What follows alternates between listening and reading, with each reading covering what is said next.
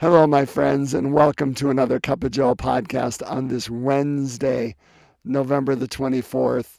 Wherever you are, whenever you are listening to this, I wish you every blessing. I wish you every good. I wish you every joy.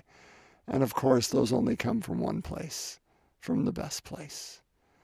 And I am grateful, my friends, that you are with me today, where we can break open God's Word together. Uh, we're going to continue in the same vein, same gospel. We'll pick up exactly where we left off yesterday. If you recall, uh, they've been in the temple. Now remember, this is Holy Week, right? So this is Luke 21. Jesus has already come in uh, on the donkey on what we call Palm Sunday. Uh, he has already cleared the temple. Uh, he's already already created enemies in so doing, and now he sits in the temple and he's teaching. Uh, two days ago, he was looking at the offerings of the people, right? Talked about the offering of the widow. Uh, yesterday, he overheard the conversation about the beauty and the ornate stones uh, in the temple and talked about what that meant. Well, today he's going to again have more uh, apocalyptic uh, rhetoric. And, uh, and that makes perfect sense, right? Because our liturgical year ends this coming uh, Saturday. It ends at dusk because that's when Advent begins and our new liturgical year begins. And not only does it make sense that it's going to be apocalyptic in that sense liturgically, but it makes sense because Jesus knows what is coming. And he's trying to, to warn the people uh, ahead of time. And, and what is coming, of course, is his passion and death, but ultimately resurrection. Because they all are, are opposite sides of the same coin. They're all part of that human condition. That's why we're involved. I mean, we can't just we can't just speed ahead to Easter Sunday. Passion and death are part of that too. And so these gospels, while they may be unsavory, they have something for us, brothers and sisters. So without further ado, let's break open that word. We're going to read it out of the uh, USCCB website today, and that would be the NAB version uh, which is a pretty typical version that we hear in our masses. It is Luke 21, verses 12 to 19. So let's break open God's Word. A reading from the Holy Gospel according to Luke. Jesus said to the crowd, They will seize and persecute you. They will hand you over to the synagogues and to the prisons, and they will have you led before kings and governors because of my name. It will lead to your giving testimony. Remember, you are not to prepare your defenses beforehand, for I myself shall give you a wisdom in speaking that all your adversaries will be powerless to resist or refute. You will even be handed over by parents, brothers, relatives, and friends, and they will put some of you to death. You will be hated by all because of my name but not a hair in your head will be destroyed. By your perseverance, you will secure your lives. My friends, the gospel of the Lord. Praise to you, Lord Jesus Christ. It's a hard gospel to say praise to you, Lord Jesus Christ, isn't it? But again, remember, we're, we're hearing apocalyptic language. It, it can sound scary. And, and, and in one sense, it is, brothers and sisters, because he's not, Jesus is not pulling any punches here. He sees prophetically. He, and prophetically doesn't mean uh, he's, he's telling the future. He can read the signs of what is happening. And he knows that people who oppose leadership, he knows what road that goes down. So he sees his own demise in the, in the future. But what he also sees is if we are followers of his, why would that road look any different for you and I?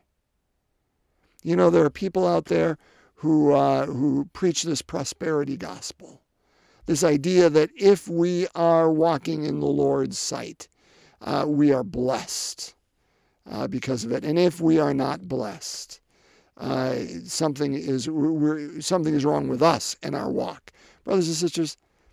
Don't don't go looking there. I mean, if somebody says here, go over here. There's the gospel. That's what they're preaching. This is good news. Don't don't follow it. It's heresy. It's it's wrong. Why? Because because if if it happened to Jesus, if if the the paschal mystery is the passion, death, and resurrection, that that is the cycle through which we come to newness of life. Brothers and sisters, that same cycle is true for the followers of Jesus. And Jesus, to his credit, doesn't pull punches here. He's being honest with this is what's going on. Now, now there's hope because his last words are, uh, okay, you'll be hated by all because of my name. That is not hopeful. Uh, but here we go. But not a hair on your head will be destroyed. By your perseverance, you will secure your lives. Now, brothers and sisters, we have to know that doesn't mean we won't be martyred because that doesn't make any sense. Only a line or two before, he says, Listen, you're going to be handed over by everybody you know brothers, relatives, friends, family. It doesn't matter. They're going to get you. And some of you will be put to death.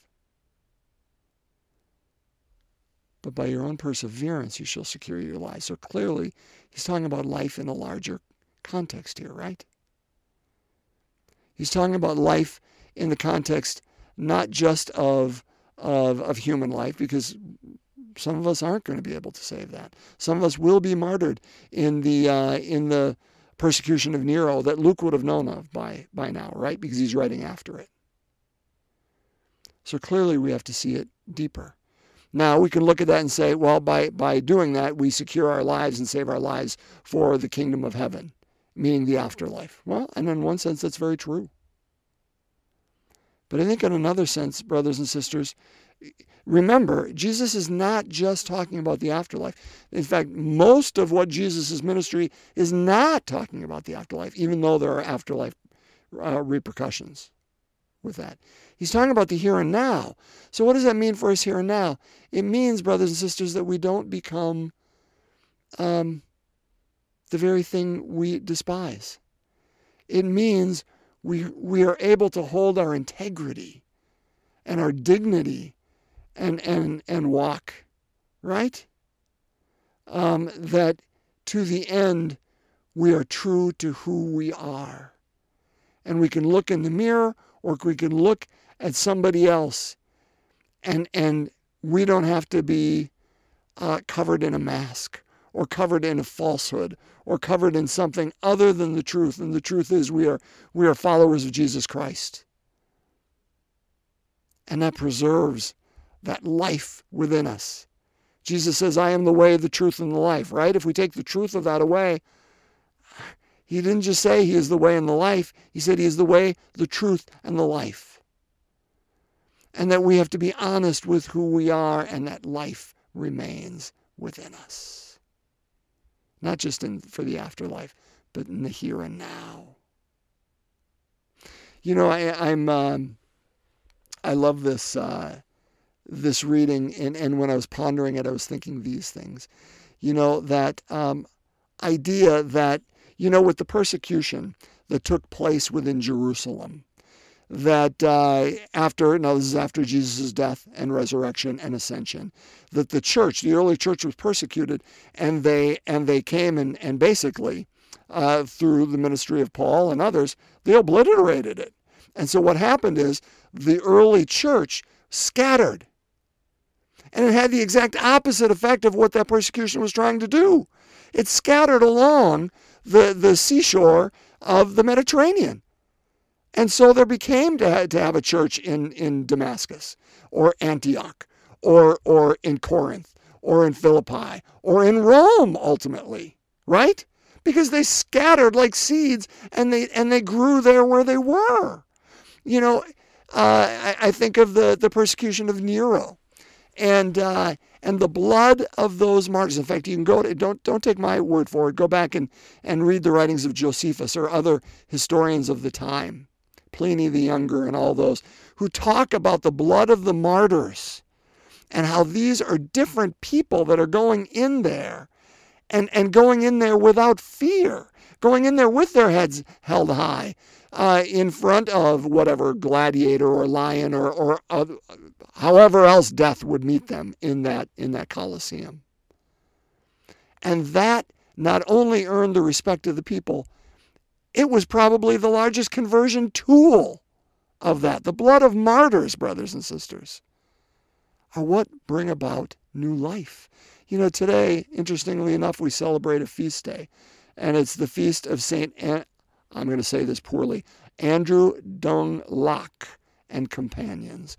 And, and really, what it talks about is essentially in the early 19th century, from basically 1820 to 18 mid 1860s, uh, there were persecutions of the Vietnamese people, and over 100 to 300,000 of them either lost their lives or were put to hard labor.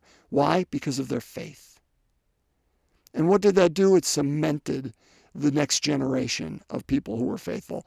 The first wave was against missionaries, and so a number of missionaries were killed. The second wave, I want to say it was around 1832 or 1834, was the, the next uh, prime minister or king or ruler in whatever sense they, they use, uh, said any Christian, uh, and not only any missionary would be killed, but anybody uh, following Christ. In fact, and, and so the way that you would discredit your faith is you had to step and walk on a crucifix. And, uh, and just like in Ireland during the uh, English persecution of the faith, uh, what they did was the people, you know, had in their in their homes hiding places for people of faith in order to hide. And that persecution, you know, there was another one 15 years later, I want to say in the late 1840s, of uh, the next ruler then came on and said, We're going to get rid of all these people of faith, these Christians, these missionaries, because they're siding with my son, trying to overthrow my regime. So again, hundreds of thousand people, but out of the blood of martyrs, brothers and sisters, the new life rose. I really think that the question for us is and, and really, this is when we look in the mirror. How closely are we willing to follow? Are we willing to, to, to walk into that place? Uh, afraid, yes, but trusting. I want to close with this. It's a poem. Uh, and it's a poem that uh, King George VI read. Uh, and, and read it to the English people as they were entering into the war with Germany against Hitler uh, the storm clouds had risen, and everybody was fearful, of course. And he got on the radio before them, and, and he, he actually quoted a poem by Minnie Louise Haskins. And it says this The poem is called God Knows, by the way. I said to the man who stood at the gate of the year, Give me a light that I may tread safely into the unknown. And he replied, Go out into the darkness and put your hand into the hand of God. That shall be to you better than light and safer than a known way. Brothers and sisters, to follow Christ is to walk in the footsteps, uh, yes, of Holy Week. And that's a scary thing, but also of Easter Sunday and the Ascension. And that's that's, that's what we are offered. And as this poem invites us, we can say, Lord, can you make sure, can you send me a billboard and make sure it's going to be okay? And, and, and I'll know I'm, where I'm going and I'll feel safer about that. And, and what God replies is through this wonderful poem take my hand. I'm going to walk with you. It's safer than any billboard or any flashlight could give you. And it's firmer. And yes, it may seem on occasion that everything is going wrong, but remember, I'm sure the Church of Jerusalem felt everything was going wrong, but didn't realize that was the way that the faith was growing. I am sure the people in the Colosseum under Nero thought that that was the end, but it was anything but. Our God has a 50,000 foot view. We only have maybe a six foot view or five feet, depending on our height. Let's put our hand in the hand of the one who does know and trust it's safer than any billboard or light can lead us. Let's pray. And so, my friends, we continue through um, the joyful mysteries and we just put everything in the hands of God. Where, where else do we want it? In the name of the Father, Son, and Holy Spirit, amen. The third joyful mystery, the incarnation. Heaven and earth become one in Christ Jesus. Our Father who art in heaven, hallowed be thy name. Thy kingdom come, thy will be done on earth as it is in heaven. Give us this day our daily bread, and forgive us our trespasses, as we forgive those who trespass against us. And lead us not into temptation, but deliver us from evil. Hail Mary, full of grace, the Lord is with thee. Blessed art thou among women. Blessed is the fruit of thy womb, Jesus. Holy Mary, Mother of God, pray for us sinners, now and at the hour of our death. Amen. Hail Mary, full of grace, the Lord is with thee. Blessed art thou among women, and blessed is the fruit of thy womb, Jesus. Holy Mary, Mother of God, pray for us sinners, now and at the hour of our death. Amen. Hail Mary, full of grace, the Lord is with thee. Blessed art thou among women, and blessed is the fruit of thy womb, Jesus.